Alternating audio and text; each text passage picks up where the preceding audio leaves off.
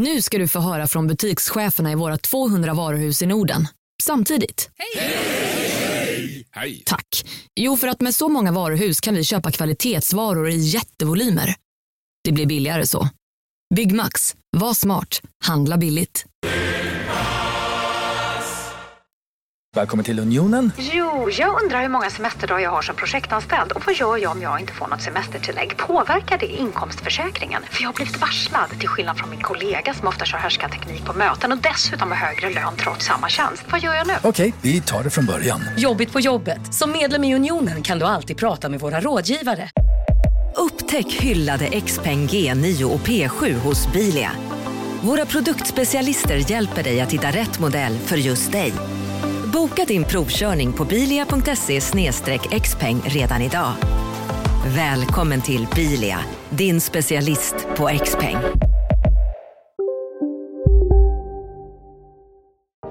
Hallå allihopa och välkomna till veckans avsnitt av vår podcast Kulturbarn. Välkomna! Med mig Ida Therén. Och med mig Pontus de Ulf.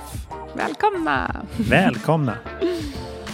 Roligt som vanligt att höra din röst, Ida. Detsamma. Hur är läget med dig, Pontus? Det är bra. Jag känner mig faktiskt pigg i min varelse och mitt varande. Jag har skrivit jättemycket musik senaste veckan. Inför ett roligt projekt som får mig att göra lite ny musik som jag kanske inte skulle ha gjort annars. Och det får mig att må väldigt bra.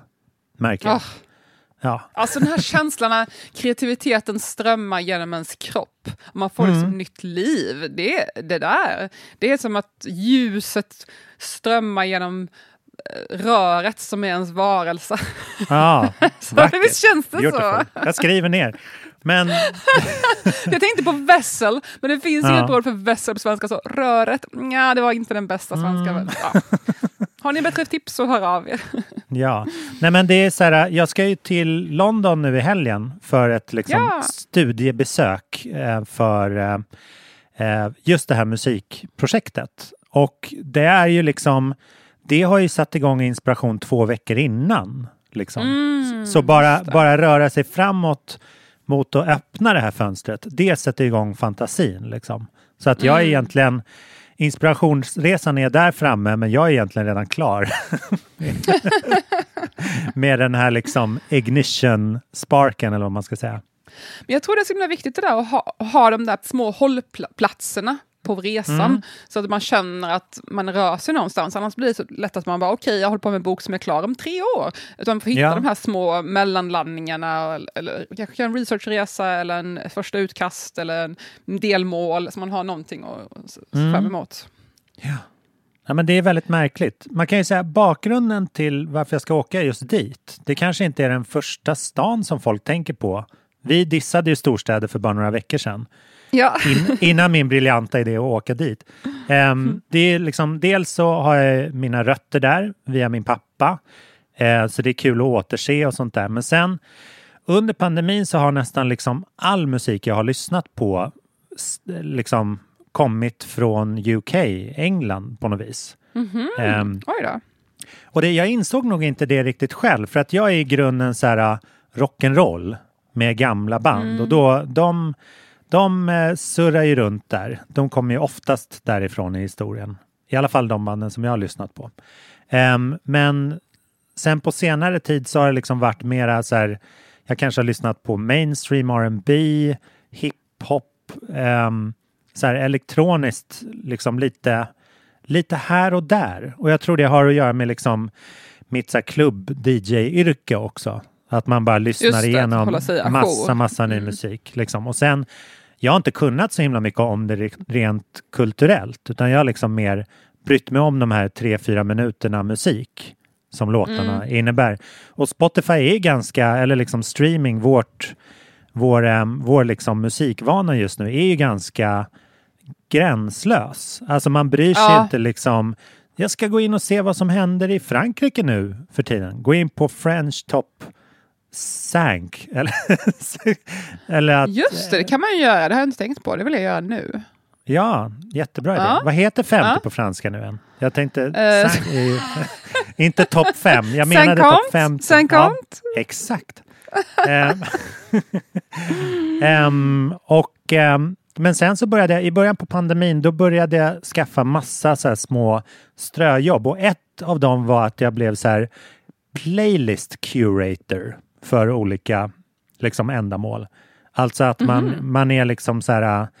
använder sin plattform som musikkunnare för att vara lite så här tastemaker i musik typ.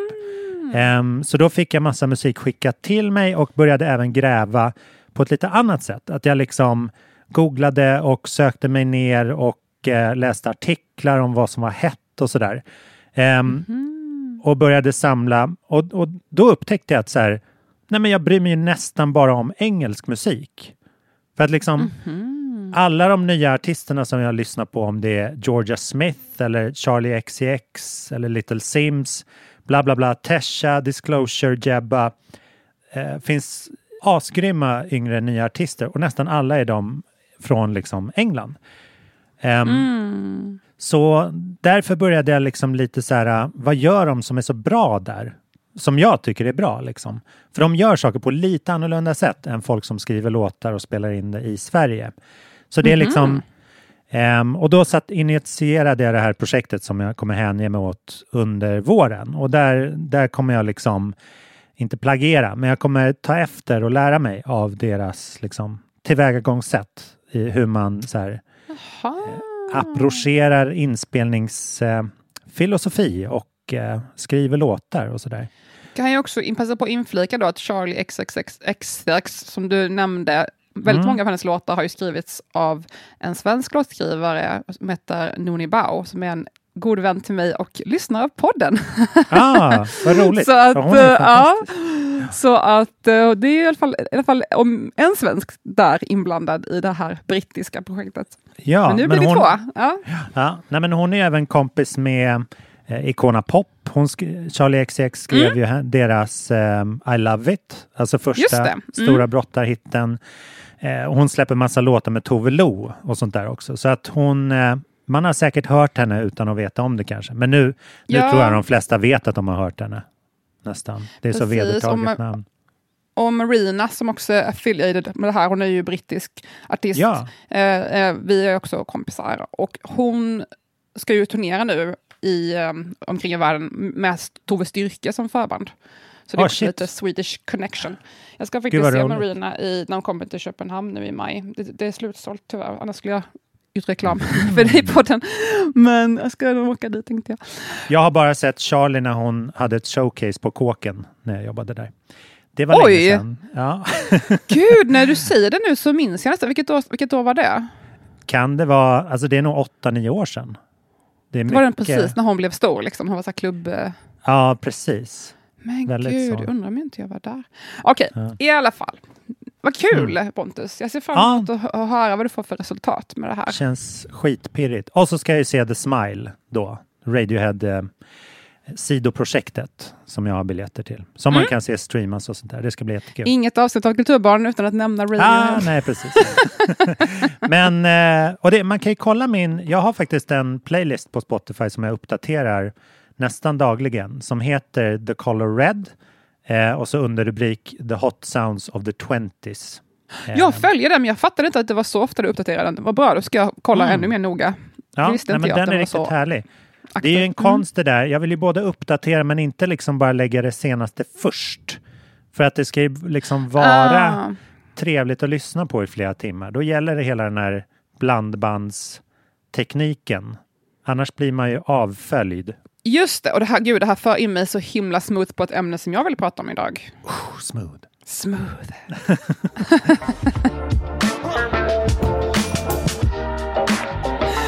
Ja, jag har så många ingångar nu att jag vet inte var jag ska börja för att göra den här segwayen. Men när du sa blandband, det fick mig tänka på. Ordet blandad. Nej, blandband. Literally blandband. Jag fattar. Jag var nämligen aktiv på lite musikforum innan internet såg ut som det gjorde nu, om man säger. Sen kan vi som 00-talet. Då var jag bland annat aktiv på blandband.nu tror jag det hette. En sajt som var så här. Jag minns inte exakt formatet, men det var väl egentligen bara en sida där man kunde skriva. Jag kom tänka på det här igår kväll för att jag satt och chattade med min kille. Och vi har ju typ exakt samma musiksmak, vilket är lite konstigt för det skiljer ganska många år mellan oss. Men vi har ändå så här, samma, gillar så här shoegaze från 2000...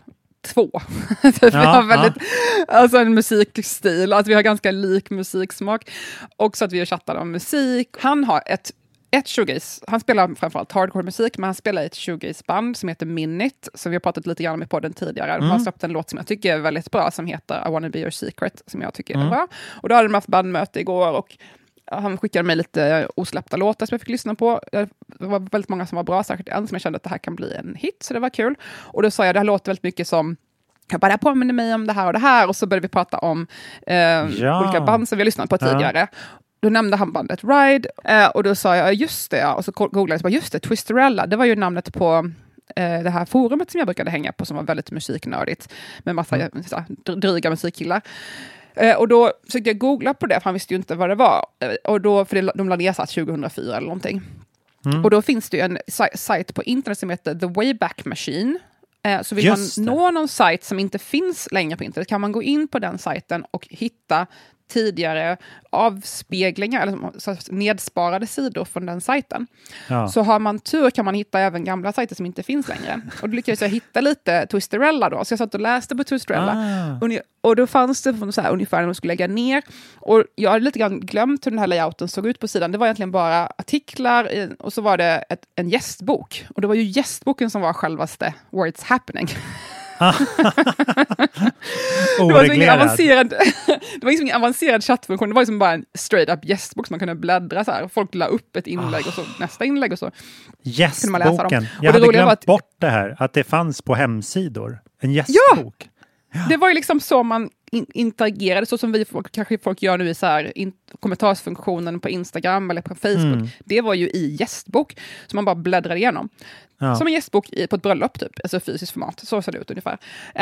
Och det roliga var att när jag gick in på den här gästboken, på liksom bara 2-3 sidor, och så hann jag checka av så många människor som jag än idag har kontakt med eller vet vilka de är. Bland annat Anton Gustafsson som jobbar på Weiler förlag idag som förläggare. Han hade skrivit ett inlägg om någon spelning på Kärhovsgatan. Hanna Fal hade skrivit ett inlägg om P3 Pop som hon var programledare för då. Alltså på bara några sidor kunde man så här checka av halva Sveriges kultur elit.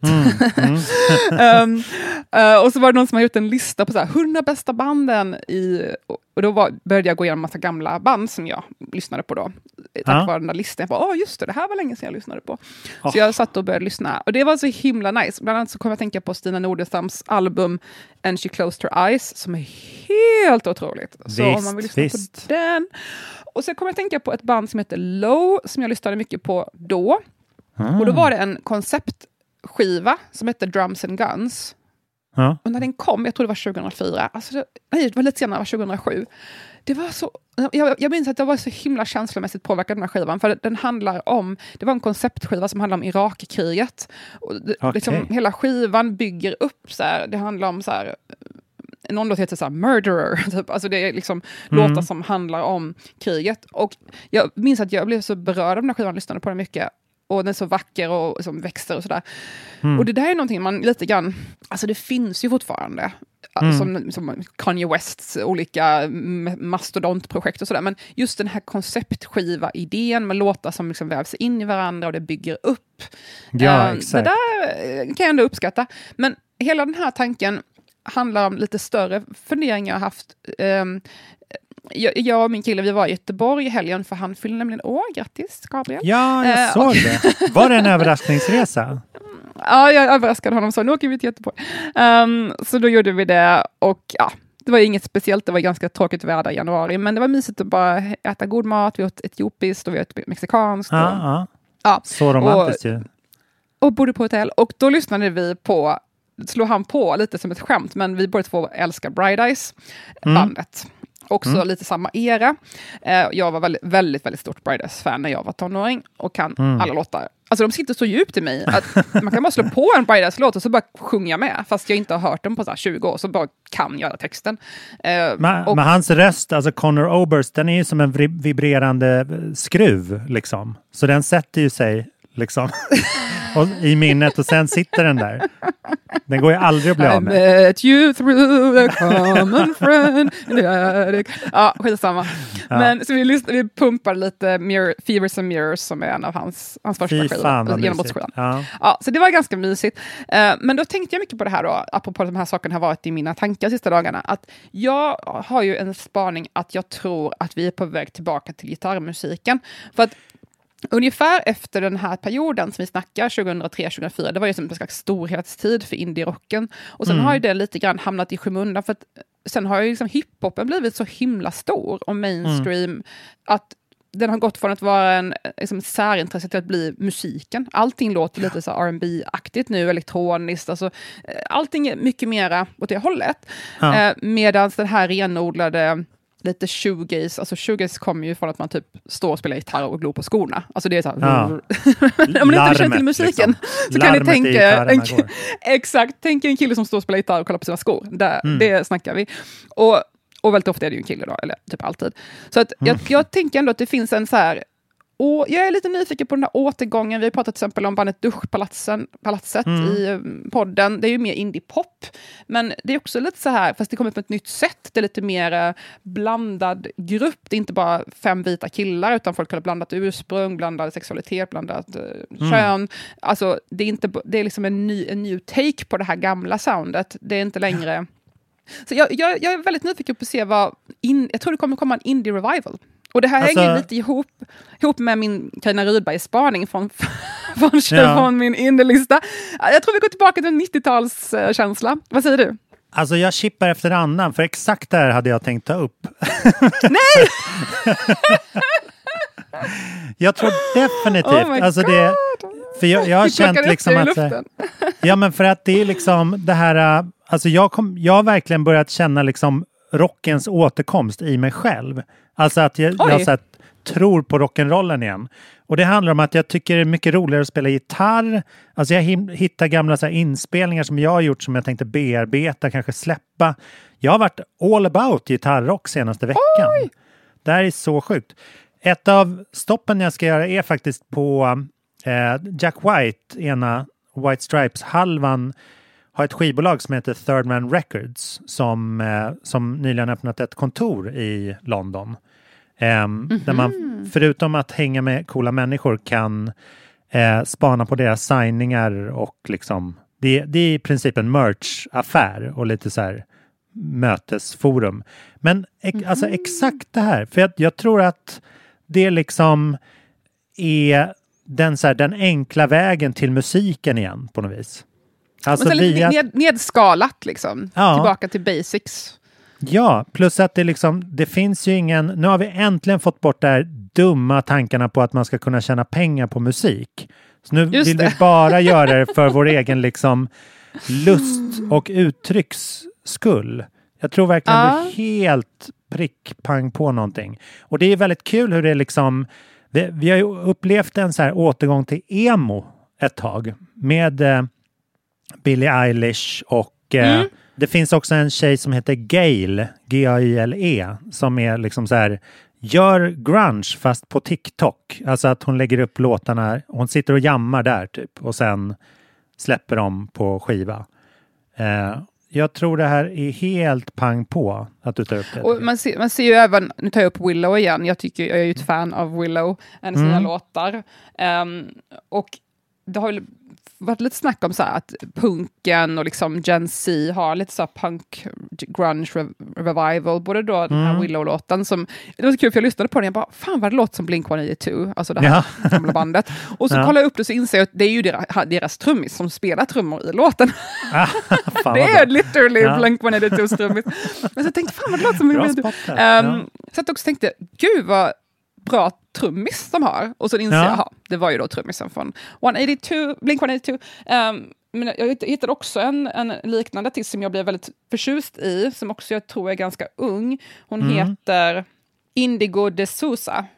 Jaha. Indigo De Souza, men det var i och för sig inte helt ny musik, men det är också lite den här känslan av så här Gen Z, grunge, punk. Och jag tänkte också på när då Gabriel, min kille, när han hade spelat med sitt band Minnet, de hade en spelning, jag pratade om det i podden, för några månader sedan, och det var en av de första spelningarna innan jag och de flesta andra var på efter, mitt i pandemin, när det äntligen var lite luft där man fick gå på en spelning. Och det var helt fullt med folk, och det var väldigt mycket så här. Nu är i och för sig han i den här influencervärlden, så det var ju folk som han kände därifrån också, men det var väldigt mycket så här yngre influencer-type folk som var på den här lite så här shoegaze-bandspelningen. Och det kändes ju plötsligt väldigt så här, oj, det var ju inte igår att det var så här hett gå på shoegaze typ. Nej, alltså det, att det inte var bara en så här obskyr grej. Nu kanske det bara var för att alla älskar Gabriel. Men jag tänkte ändå, sen var det jättemånga som köpte t-shirt där och har postat bilder med där de har t-shirtarna på sig, och jag vet inte, det bara kändes som att plötsligt kändes det lite hett, och det passar ju lite in i det här nuvarande 90-talsmodet också. Eller så här, tidigt 00-talmodet som vi har sett. Så att det ligger ju lite i tiden. Så jag tycker det ska bli jättekul att se vad som händer med den här utvecklingen. Ja. För att det är lite som vi pratar om i stora trendsparingen också. Alltså, jag tror folk är lite trötta på det här, för att hiphop och R&B som vi har hört, och dansmusik som vi har hört, den är ju så nära förknippad med uteliv och klubb och liksom den sortens, och det får vi ju inte göra nu. Så då kan man ju också tänka sig att folk tänker, vad skönt att lyssna på någonting som jag kan lyssna på ensam och inte känna att jag måste dansa till för att det ska nå sin potential.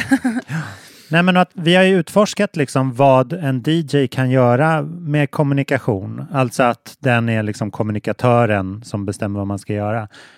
Ett tag nu. Så att det liksom kanske är det här liksom, gå och se ett band kommer bli lite det nya heta. En grej som slår mig också, för att eftersom många av de här slår igenom på TikTok, att det är ju den absolut enklaste setupen man kan ha om man ska liksom sjunga in i telefonen. Det är ju bara att plocka upp en gitarr. Liksom. Här sitter jag och sjunger. Där och sådär. Så att det är ju en jävligt direkt liksom instrument. Min kompis Björn Holmgren, han slår igenom på TikTok. Han har fått så här 140 000 följare på ett år, tror jag. Och vad gör han liksom? Han sjunger och spelar gitarr. Och nu har han signat med, jag tror det är Universal, stort bolag, och släppte precis en låt för några veckor sedan. Som man kan kolla upp.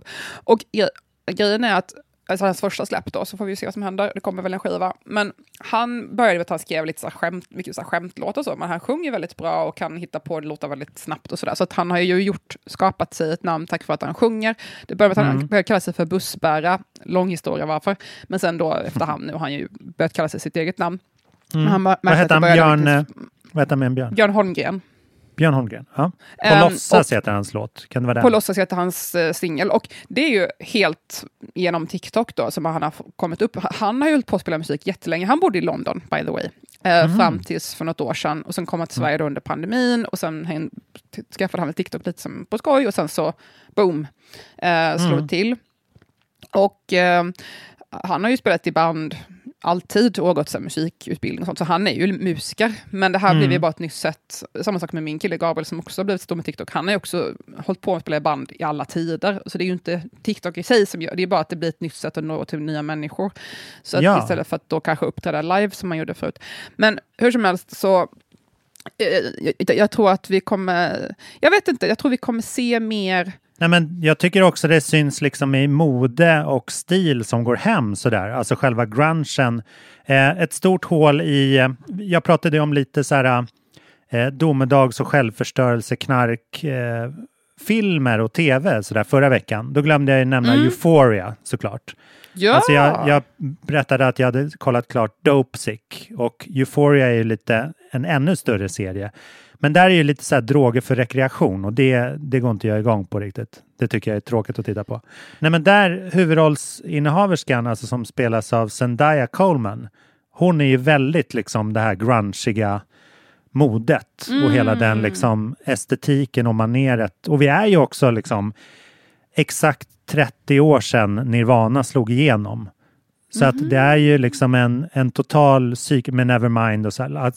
Det är ju en liksom generationscykel som går igen nu. Just det. Att liksom klassisk vi som tyckte det var coolt liksom skicka med det till våra barn som är ungefär 30 år yngre. Det är så jävla talande. På min sons förskola, han är 5 år, så har de meditation på schemat. Det tycker jag är väldigt, alltså väldigt häftigt. Och vi på min tid så hade vi det någon gång i veckan, så här, avslappning hette det då. Och så fick vi lyssna på vågskvalpskassettband och luta oss på bänken. Men nu får barnen ta med sin egen låt. Alltså man skickar en Spotify-länk. Aha. Och då är det så jävla talande att vår son får med sig Mazzy Star för att han har önskat det. Oh my god, vilken låt. Inte Fade Into You. Jo, självklart. Alltså det är en av världens bästa låtar. Så är det ju bara. Ja. Det är liksom, om man inte har hört en låt så är det bara släppt på den nu. Mazzy Star, Fade Into You. En av världens bästa låtar. Ja. Min kille var ju med i musik... Jag pratar om honom så mycket. Men han var med i Musikhjälpen och då hade han på sig en bootleg Mazzy Star t-shirt som han hade ritat själv. Sexy. Ja. I alla fall, apropå Euphoria då, alltså för de som inte vet vad Euphoria är, a.k.a. min mamma tycker att hon säger att hon förstår inte allting i podden, så jag ska förtydliga lite. Det är alltså en tv-serie på HBO som handlar om en high school i USA där alla typ har tar droger och jag vet inte vad de gör, har sex. Jag har inte sett den, men jag vill gärna se den någon gång när jag har tid. Men jag bodde i Los Angeles då när den skulle släppas och då var jag på en middag med en vän till mig som är konstsamlare och sånt här och kan känna lite folk i alla möjliga världar. Och en av gästerna som är god vän då med min kompis är han som spelar pappan. Jag tror han spelar Nates pappa kanske. Jaha, okej. Han var på middagen då och vi satt och pratade med varandra. Så jag bara, vad gör du? Han är skådis. Jag bara, okej. För han är liksom lite känd, men jag känner aldrig igen någon skådis. Alltså jag känner inte igen folk. Jag vet inte. Det är väldigt svårt för mig. Och, så jag bara, okej, du är skådis. Okej, jobbar du med nu då? Han bara, nej. Jag spelar pappa i en ny serie. Så jag bara, okej. Och så bara, vad handlar det om? Han bara, ja, jag ser min dotter spela in en porrfilm eller sånt där. Jag bara, okej. Eller vad det nu var. Han bara, ja, jag ser. Alltså det var något så jättekonstigt med nakna och sånt. Jag bara, okej, vad är det här för serie? Det var då Euphoria, visade sig senare. Spännande. Och hon, Zendaya, hon är ju liksom jordklotets största it-girl just nu. Hon syns ju även i Dune och alla Spider-Man-filmerna och liksom hej och hå. Och har ju en musikkarriär vid sidan om också. Så att jag tror att det... By the way, också popstjärna. Ja. Nej, men den är väldigt grunge och sådär. Och nu i den 4 mars så kommer ju en film som jag ser väldigt mycket fram emot. Den här nya The Batman. Alltså nya Batman-filmatiseringen. Har du sett något från den? Jag kan absolut ingenting om det här så att du får berätta allt. Sist var det liksom Christopher Nolan som hade hand om det här varumärket och sen lite Justice League. Men nu är det Matt Reeves som gör Batman utav Robert Pattinson. Alltså gamla, vad heter de? Varulvsserien. Twilight. Just det, Twilight-stjärnan. Han ska spela Bruce Wayne nu. Och hela den, liksom, om du kollar trailers och liksom marknadsföring och allt sådär, så bara osar det liksom emo, svart på rött. Hela temalåten är byggd på gamla Batman-teman och Something in the Way, en Nirvana-låt liksom. Så att det är hela den här estetiken med liksom svartsotiga ögonskuggor och stripigt hår och så här. Den verkar fet. Och redan så bråkar fansen om att den bara är 3 timmar och inte 4 timmar som någon testvisning hade. Det ska bli väldigt spännande. Härligt med återkomst på bio tycker jag.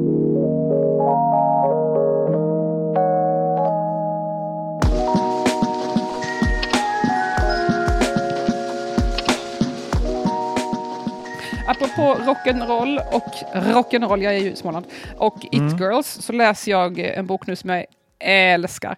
Det är så bra. Jag lånade den på biblioteket i Stockholm, men jag är ju inte i Stockholm. Så jag bara min kille ta med. Jag reserverade den, bara han tar med. Kan du ta med den till Göteborg när du kommer hit?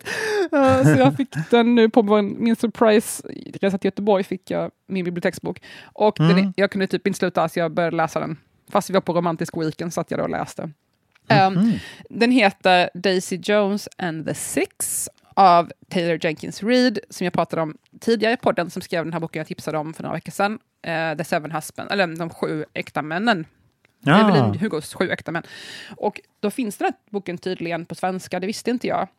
Jag hade alltså fått tips av den av Saskias Fågel som tyckte det påminner om min bok. Så att jag visste inte att nu finns det på svenska och jag lånar hem den och läser den och den är så himla bra. Det är liksom en reimagining typ, inspirerat av Fleetwood Macs historia. Så det, alltså bandet då. Så det är liksom 60-70-tal i Los Angeles, det är rock'n'roll, det är droger. Det, alltså jag älskar det. Jag älskar det. Så det du nämnde att du skulle börja läsa den förra veckan. Ja, jag är glad att den föll i god jord så att säga. Nu fick jag hem den och den är över förväntan så att läs den absolut. Fan vad häftigt. Om man gillar sådana grejer som jag gillar. Jag ser mycket fram emot vår gemensamma vän Anna Björklunds debutbok. Just det, essäsamling, eller hur? Ja. Hej, Synoptik här. Visste du att solens UV-strålar kan vara skadliga och åldra dina ögon i förtid? Kom in till oss så hjälper vi dig att hitta rätt solglasögon som skyddar dina ögon. Välkommen till Synoptik. Just nu till alla hemmafixare som gillar julast låga priser. En slangvinda från Gardena på 20 meter för vattentäta 499 kronor. Inget kan stoppa dig nu. Ja? Hallå? Pizzeria Grandiosa? Jag vill ha en Grandiosa capricciosa och en pepperoni. Haha, något mer? Kaffefilter. Ja, okej, ses samma. Grandiosa, hela Sveriges hempizza. Den med mycket på. Ja, precis. Alltså hon har väl skrivit det. Det är ju liksom inte sär som är publicerade tidigare, vad jag förstår. Utan liksom, ja, skitsamma. Kvinnomanualen heter den ju i alla fall. Och ska vara lite så här självbiografisk och filosofisk. Och kolla in kvinnorollen. Vad den? jag har ju ett test med min kompis Julia. Har jag sagt det i podden? Att jag har ett Anna Björklund-test. Har jag sagt det? Du har sagt det på Twitter. Men ta det för våra otwittrande lyssnare.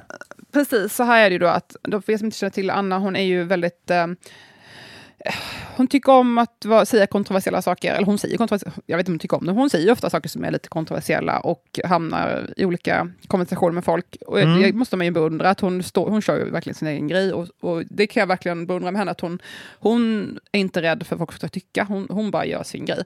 Ja. Och då sa min kompis Julia att vi pratade om, jag tror det var bärsjalar eller sånt här. Hon bara, men det, Julia bara, nej men det är väl mainstream nu med bärsjal. Det har hunnit bli mainstream. Jag bara, nej det tror jag inte. Hon bara, jo. Jag bara, nej alltså det är inte det. Hon bara, hur vet du det? Jag bara, alltså Anna Björklund älskar bärsjalar och lägger upp massa bilder på bärsjalar. Alltså är det inte mainstream. För att hon hade aldrig gjort det om det var mainstream. Inte en chans. Det är en stor komplimang. Ja, det är komplimang, det är fakta.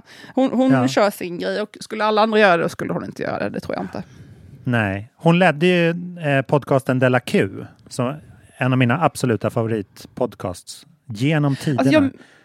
Alltså jag missade det här. Jag har typ aldrig hört någon podcast för jag började lyssna på Kulturbarnen. Nej, det är bra. Och många med dig. Men, nej, men jag kan rekommendera. Så jag missade hela den här podcastgrejen känner jag. Nej, men alla tre som är med där är ju väl Moa Wallin och Bianca Meijer. De fick mig att liksom tänka lite extra och annorlunda. Så jag hoppas den här boken kommer göra det också. Alltså inte i rena åsikter, men bara att man liksom frigör tankarna på ett sätt när man lyssnar på inspirerande människor. Men den kommer 8 mars. Så då, jag har förbeställt den på Adlibris kan man göra. Det är bästa sättet att supporta en författare. Förbeställa, förboka, förspara låtar. Jag har ju då efterläst en bok känner jag lite. Jag är lite sen på bollen. Men det är ju nu precis lite sån här award season. Nej men Borås debutantpris känner jag gav precis vilka som var nominerade och en av dem var Sofia Dalén med sin bok Patient, och jag höll faktiskt pris på att läsa den då, så det var kul att den blev nominerad precis. Jag tror jag tittade på den och läste lite grann när den kom för något år sedan, men då var något annat på gång liksom. Så att nu hade jag precis äntligen fått tid att läsa den ordentligt, och jag tycker den är jättebra, den är väldigt vackert skriven. Det är lite som det är en lyrisk berättelse tror jag den beskrivs som. Det är ju, jag tror den står på diktsamlingarna, men det är ju en väldigt sammanhållen berättelse som man får ju följa. Det handlar om en anhörig och en person som har allvarlig psykisk, jag vet inte om sjukdom är rätt ord, men psykiska utmaningar som blir inlagd och sådär. Och så den handlade om den anhörigas perspektiv, att vara då närstående syskon till den här personen. Och pressen det innebär när världen omkring alla bara lever sitt liv och så går man runt och oroar sig för att sin syskon ska dö, eller så. Hoppas jag inte, hoppas jag beskriver det rätt nu. Men den är väldigt vackert skriven, och jag tror att även den som inte är van att läsa dikter kan få väldigt mycket ut av den här boken, för den har ändå en väldigt tydlig röd tråd, så att man kan ändå hänga med även om man är ovan vid mer experimentell text. Så den är experimentell, men den känns ändå väldigt kontinuerlig på något sätt. Så att jag rekommenderar väldigt varmt att läsa den här boken. Visst är det roligast att läsa böcker liksom precis innan de blir nominerade till ett pris? Så är de inte så här, de är inte överhypade, men man får bekräftelse precis efter. Att så här, det vi läste var bra. Du hade rätt. Men jag har faktiskt en ganska stor tanke kring det här med priserna. Jag har en liten sak som jag funderat på i flera år faktiskt nu. Och jag tänkte, nu är det perfekt tillfälle att ta upp det här i samband med det här då. I samband med debutantpriset, inte med hennes bok. Men det är nämligen så här att det finns ju ganska få litterära priser i Sverige, och ganska många av de som finns är ju debutantpriser. Det finns Katapultpriset, det finns olika sådana här debutantpriser, typ lokala, så här Värmlands debutantpris. Och det finns då framförallt det största priset som är Borås tidningsdebutantpris, som är på 150 000 kronor, vilket är mycket pengar alltså i den här världen med så här skönlitteratur. Och förutom det finns det ju mest Augustpriset. Liksom. Boråstidningen är nästan en av de största priserna förutom Augustpriset. Men det intressanta tycker jag är då att jag fick reda på i efterhand att min bok var ju diskvalificerad från alla debutantpriser. Oj! Den är min debutroman. För jag var lite så här, den är så kanske så här hoppats, är väl ett starkt ord, men jag hade ändå haft en förhoppning om att kanske bli nominerad till någon av de här debutantpriserna. Jag tyckte ändå att den höll hög kvalitet och fått fina recensioner i stora tidningar och sådär. Utom då en och annan liten hater. Men alltså i stort fått fina recensioner, och jag känner ändå att den platsade där. Liksom. Why this? Men då är det tydligen så att jag var ganska ledsen för det där. Jag satt hemma och skämdes lite för att vara ledsen. Man vill inte heller vara så här, jag är inte nominerad. Alltså, nej, så jag sa ju inte det till någon, men i mitt inre var jag lite så här, jag hade hoppats få nominera till någon liten grej. Ja, man får ju bara en gång titta på den här liksom, årets nykomling eller framtidshoppet. Exakt. Eller liksom... Ja. Man är ju bara, alla sa ju så här, det här är deras debutroman, sa ju alla. Men ändå fick jag inte vara med. Räknas den inte som min debut? Nej. Det beror på att jag har gett ut barnbok. Du skämtar. Och den här barnboken i fråga har ungefär 20 ord. Och först var det en, jag har faktiskt gett ut flera stycken, men alla är egenutgivna för det första. Så det är bara mina så här, egna hobbyprojekt. Och de är alltså böcker för barn ungefär 1 år gamla och har typ 30 ord. Så den här faktum att de existerar gör att jag inte kan bli nominerad till något debutantpris. Och jag var heller inte med som så här, debutant i... Svensk bokhandel har ju en katalog varje säsong där det listas alla nya böcker. Och där var jag inte då har man så här debutantporträtt, och där har jag inte heller fått vara med för att jag är inte debutant. Jag kunde varit med där då när jag släppte min barnbok så här, hej, jag heter Therén, släppte en bok på 20 ord själv. Ja. Det var ingenting som jag ens ville prata om. Jag tyckte det var lite så skämmigt nästan. För vid den tiden hade jag redan fått så här 2 eller 3 eller så här 4 romaner refuserade. Då ville jag inte bli så här, jag har debuterat med min 20 ord barnbok som jag har publicerat på. Jag jobbar med minimalism. Alltså det kändes bara så pinsamt typ. Så att jag har liksom stekt alla mina debutantmöjligheter på grund av då att jag har gett ut om du inte byter namn till nästa bok. Det kan du göra som ett alternativ. Precis, då blir du nu en debutant. Men jag tyckte det var intressant. Jag visste ju inte det här då. Det var ju lite lättare faktiskt när jag hörde det. För jag kände, då var det inte bara min bok som inte var tillräckligt bra. Då var det faktiskt liksom... Det kanske det var också, det vet jag ju inte. Det är ju därför det känns... Man kan ju inte heller prata om det här. För det är ju så här, jag blev inte nominerad för att...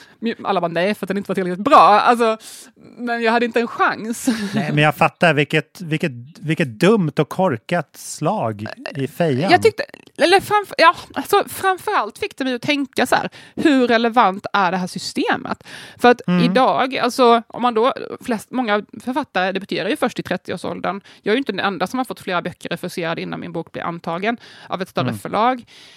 Och jag kan ju inte vara den enda som går igenom den processen. Och för att kunna försörja sig och jobba kreativt, då, förr eller senare kommer man ju förmodligen släppa någonting. Alltså det kanske är någon liksom liten, i mitt fall då barnbok och liksom. Så att det blir lite så här, var går gränsen?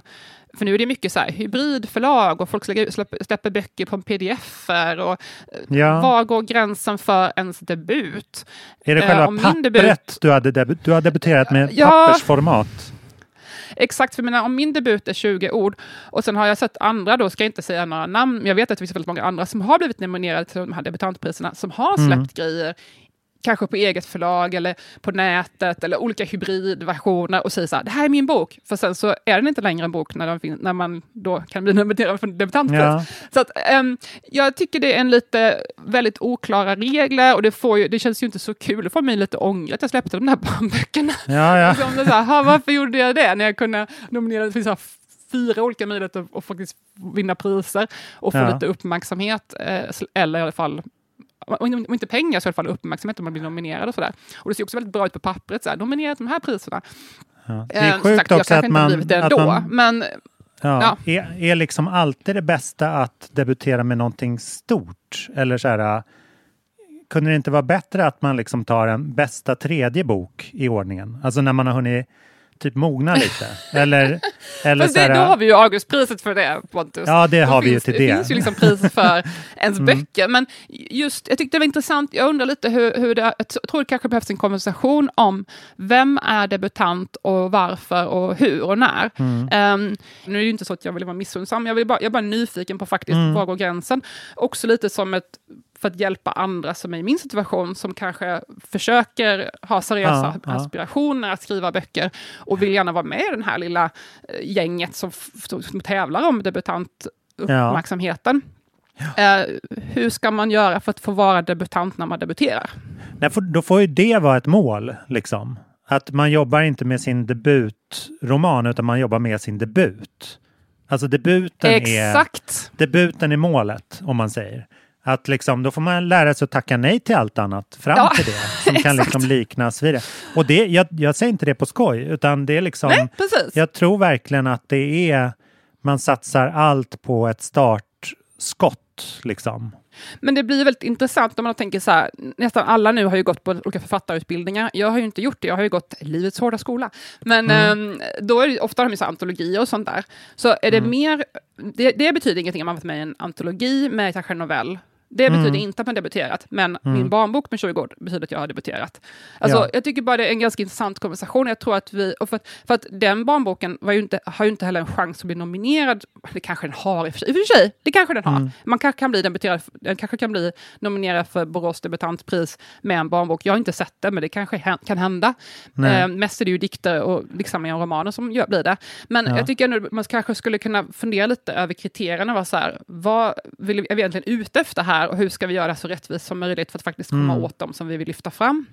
Men så där är ganska vanligt i musikbranschen att folk liksom släpper lite. Nu är det så lätt att komma ut på de liksom, inom citationstecken, riktiga plattformarna och släppa liksom digitalt och sådär. Och så gör man det med lite indieprojekt och lite band och lite låtar och demos och sånt där. Men sen när man blir signad så är det inte ovanligt att man liksom wipar bort allt. Just det. Och liksom så här... börja från scratch på clean slate så att säga. Just för att man så här är nya liksom nollstrecket. Och då för att det är spännande när någonting är sprillans nytt liksom.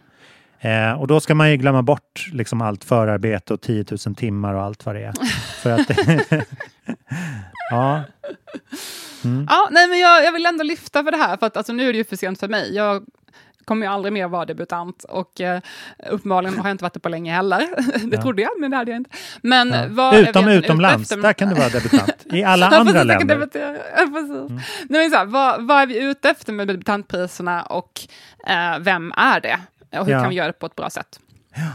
Kanske ändra om priserna till så här, debutroman eller debutnovellsamling. Nej, men det är ju tryggt att ha ett debutpris för att dels vet man att alla kommer på ceremonin som har fått det. Och dels vet man att alla blir glada för det. Och så ger det ju någon liksom så här, maktkänsla att man har varit med och banat väg eller liksom knuffat ut någon i livet. Det tror jag fortfarande är mycket starkt hos folk. Jag är nyfiken på vad den här konversationen kommer att leda, om någon annan har en tanke kring det här. Det kanske är rätt som det är nu, men jag tycker det är lite oklart om inte annat. Verkligen, verkligen.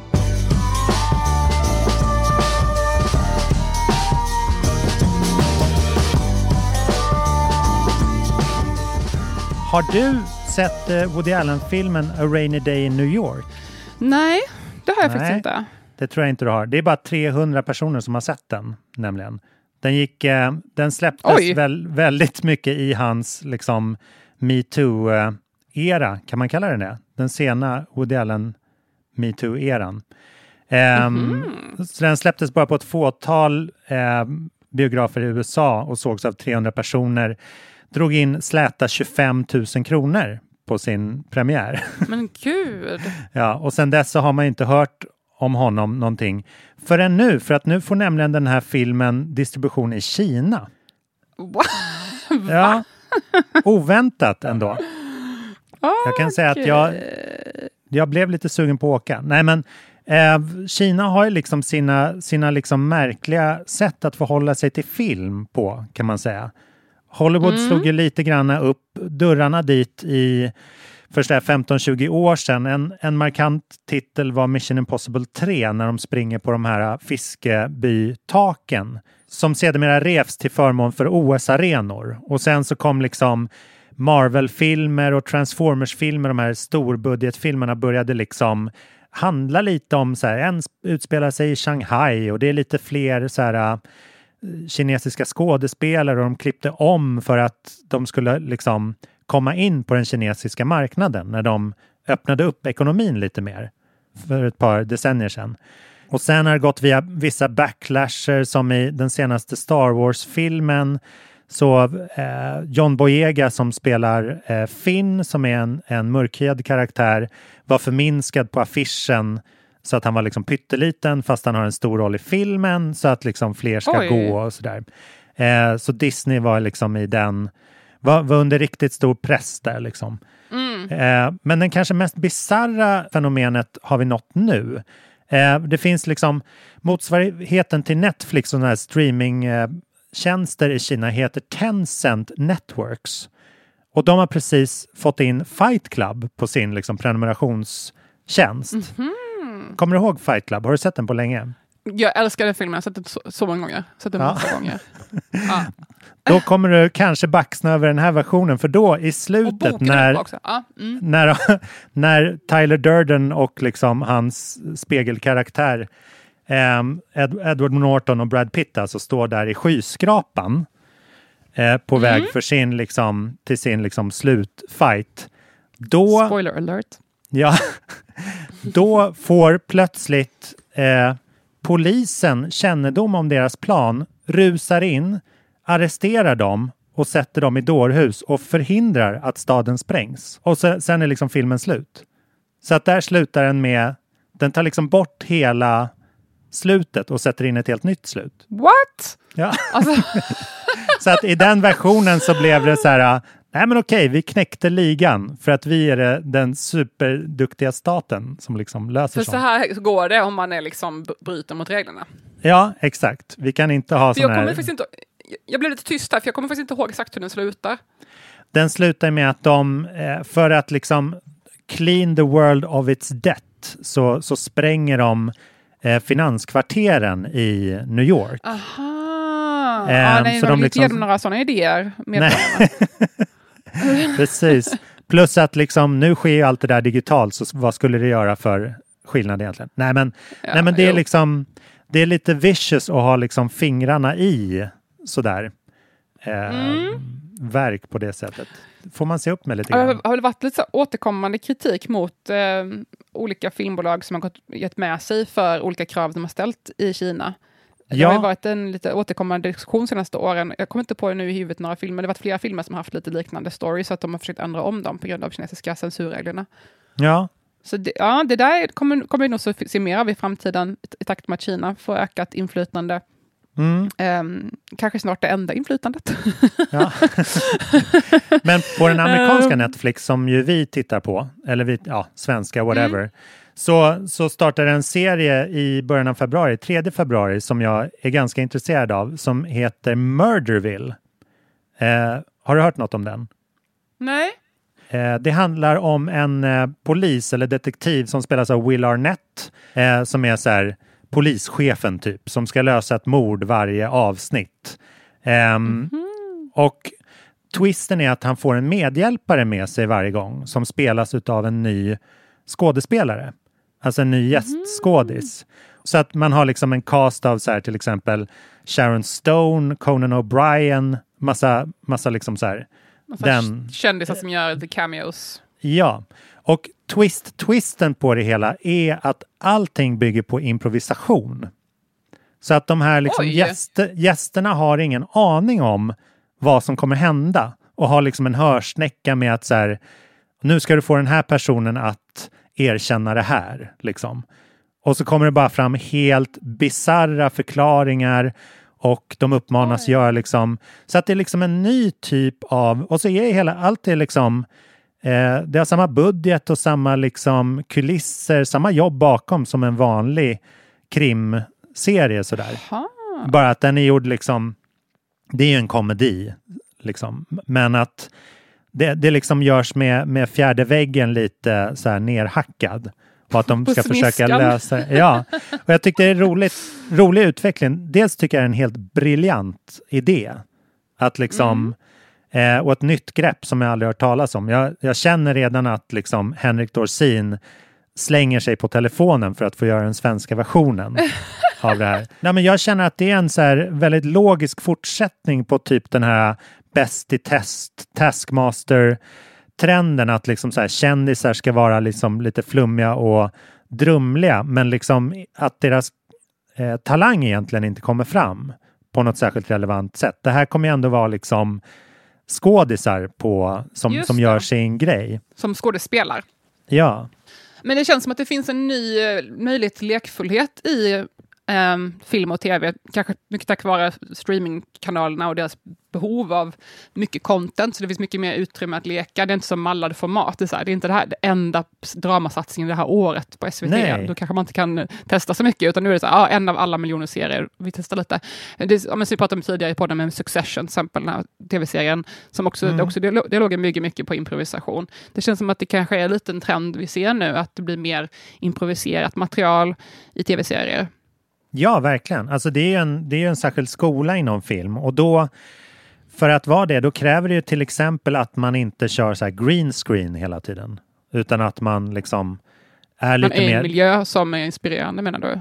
Ja, men exakt. Att det får inte vara så tekniskt nerbundet och koreograferat. Att så här, när du har gått det här, då ska du kasta den här gröna tennisbollen bort på det där krysset, och sen ska du kasta dig hit till den här... Alltså, det funkar inte. Just det, för utrymme för att improvisera lite mer.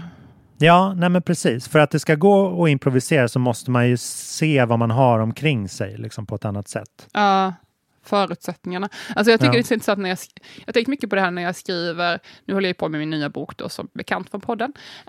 Och på fredag ska jag träffa mitt förlag. Ska vi se vad de har att säga om första 100 sidorna jag skickade in. Eller 120.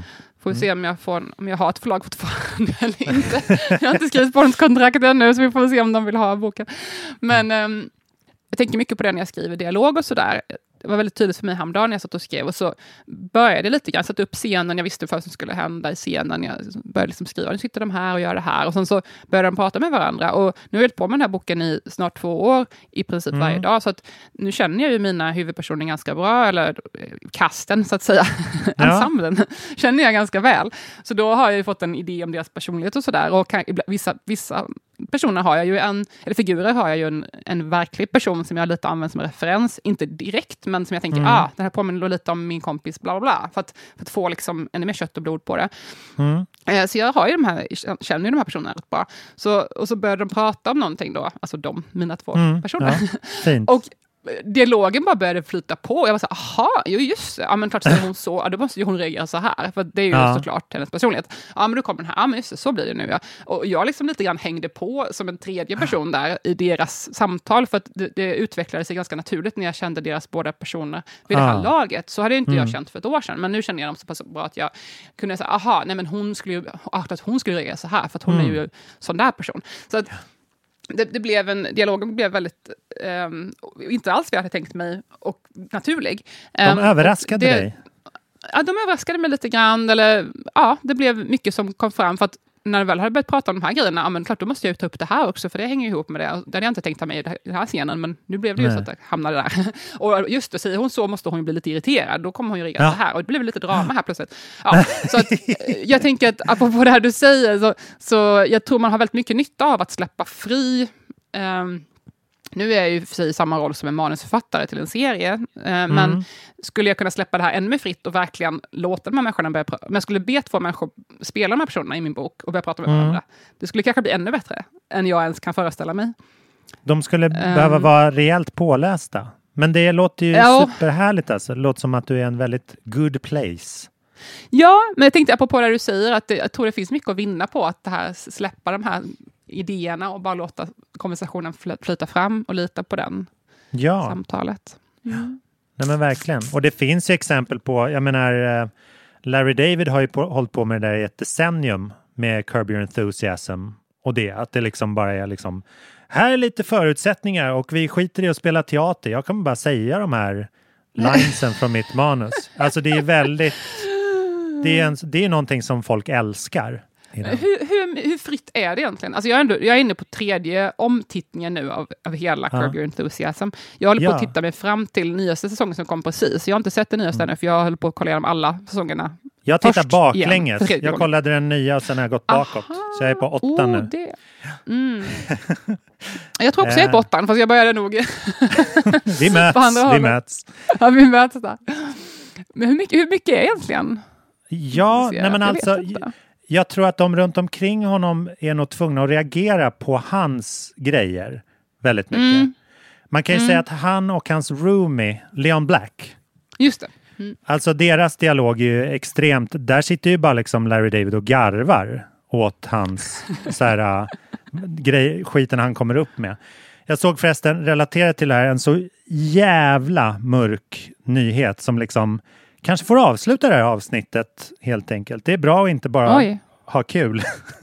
Men stackars Cheryl Hines som spelar Cheryl i Curb Your Enthusiasm.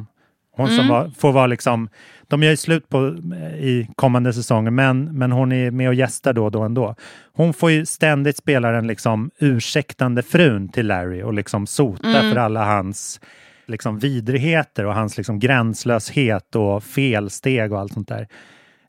Men och inget social inkompetens i allmänhet. Ja, verkligen. Ja, han är inte alltid elak, han ibland vet han bara inte.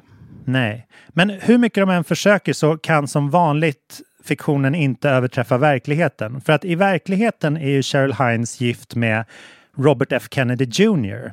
som är alltså son till Bobby Kennedy, den andra JFKs bror som också sköts ihjäl. Han är ju känd antivaxare i USA och politiker. Och höll ett brandtal mot att liksom där skulle vara vaccinet är governmental control och liksom ett sätt att förfölja och kontrollera befolkningen. Och så drar han till med det påminner mig lite om Nazi-Tyskland så här, på 40-talet. Och sen drar han upp det en nivå till. För att på den tiden kunde i alla fall judarna och The Anne Frank family åtminstone fly över bergen till Schweiz. Mm, nej. Eller de hade valet att gömma sig på sin vind. Alltså. Nej. Så att det är liksom så... Oh my god. Ja, det där det är nästan... faktiskt... Det är Larry David gånger 2 alltså. Ja, eller upp alltså, till 100. De kan ju liksom inte... Han får nästan lägga ner serien. Eller liksom så här... Ja. För, det går inte att toppa. Det går absolut inte att toppa. Hur ska man överträffa det där? Ja, nej, men han kan liksom blinka åt det. Men just med hon också. Poor Cheryl. Alltså, vad säger hon om allt det här? Vet man det, vad hon tycker? Ja, hon har tagit starkt avstånd från hon det. Hon hade det, ja. Men det är inte som att... de är ju ihop, men det kan man ju vara. Alltså hon har ju inte skilt sig. Hur starkt avstånd kan hon ta? Hon sov i samma säng. Verkligen. Nej, men det är oerhört vilset, såklart. Ja, det där är verkligen... Sen kom smaklöst. Alltså jag vet inte vilket ord man ska använda. Smaklöst är väl minst. Nej. Men ja. Och med de orden så kanske vi ska säga adjö för den här veckan. Ännu ett dystopiskt avsnitt med kulturbarn. Tack kära ni som lyssnar. Det är så roligt att interagera med er på sociala medier och att ni pushar och delar och tipsar folk. Vi älskar att ha den här dialogen med er. Ja, vi märker ju det att det är fler som lyssnar, fler som hör av sig, fler som tipsar. Vi uppskattar det så mycket. Vi är här bara för er. Så vi tycker det är jättekul. Verkligen. Och tipsa om grejer som ni gör också, så får vi ta del av det. Jag ser så mycket fram emot den här våren. Alltså jag är så jäkla peppad.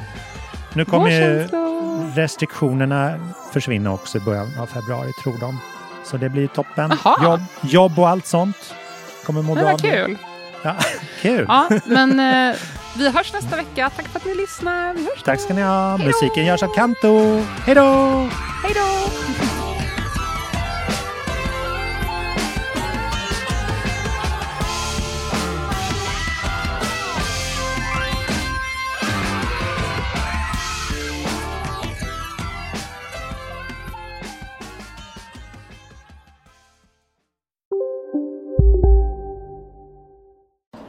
Kolla menyn. Vadå? Kan det stämma? 12 köttbullar med mos för 32 spänn. Otroligt! Då får det bli efterrätt också. Lätt! Onsdagar är happy days på Ikea. Fram till 31 maj äter du som är eller blir Ikea Family-medlem alla varmrätter till halva priset. Vi ses i restaurangen på Ikea. Just nu till alla hemmafixare som gillar julast låga priser. En slangvinda från Gardena på 20 meter. För vattentäta 499 kronor. Inget kan stoppa dig nu.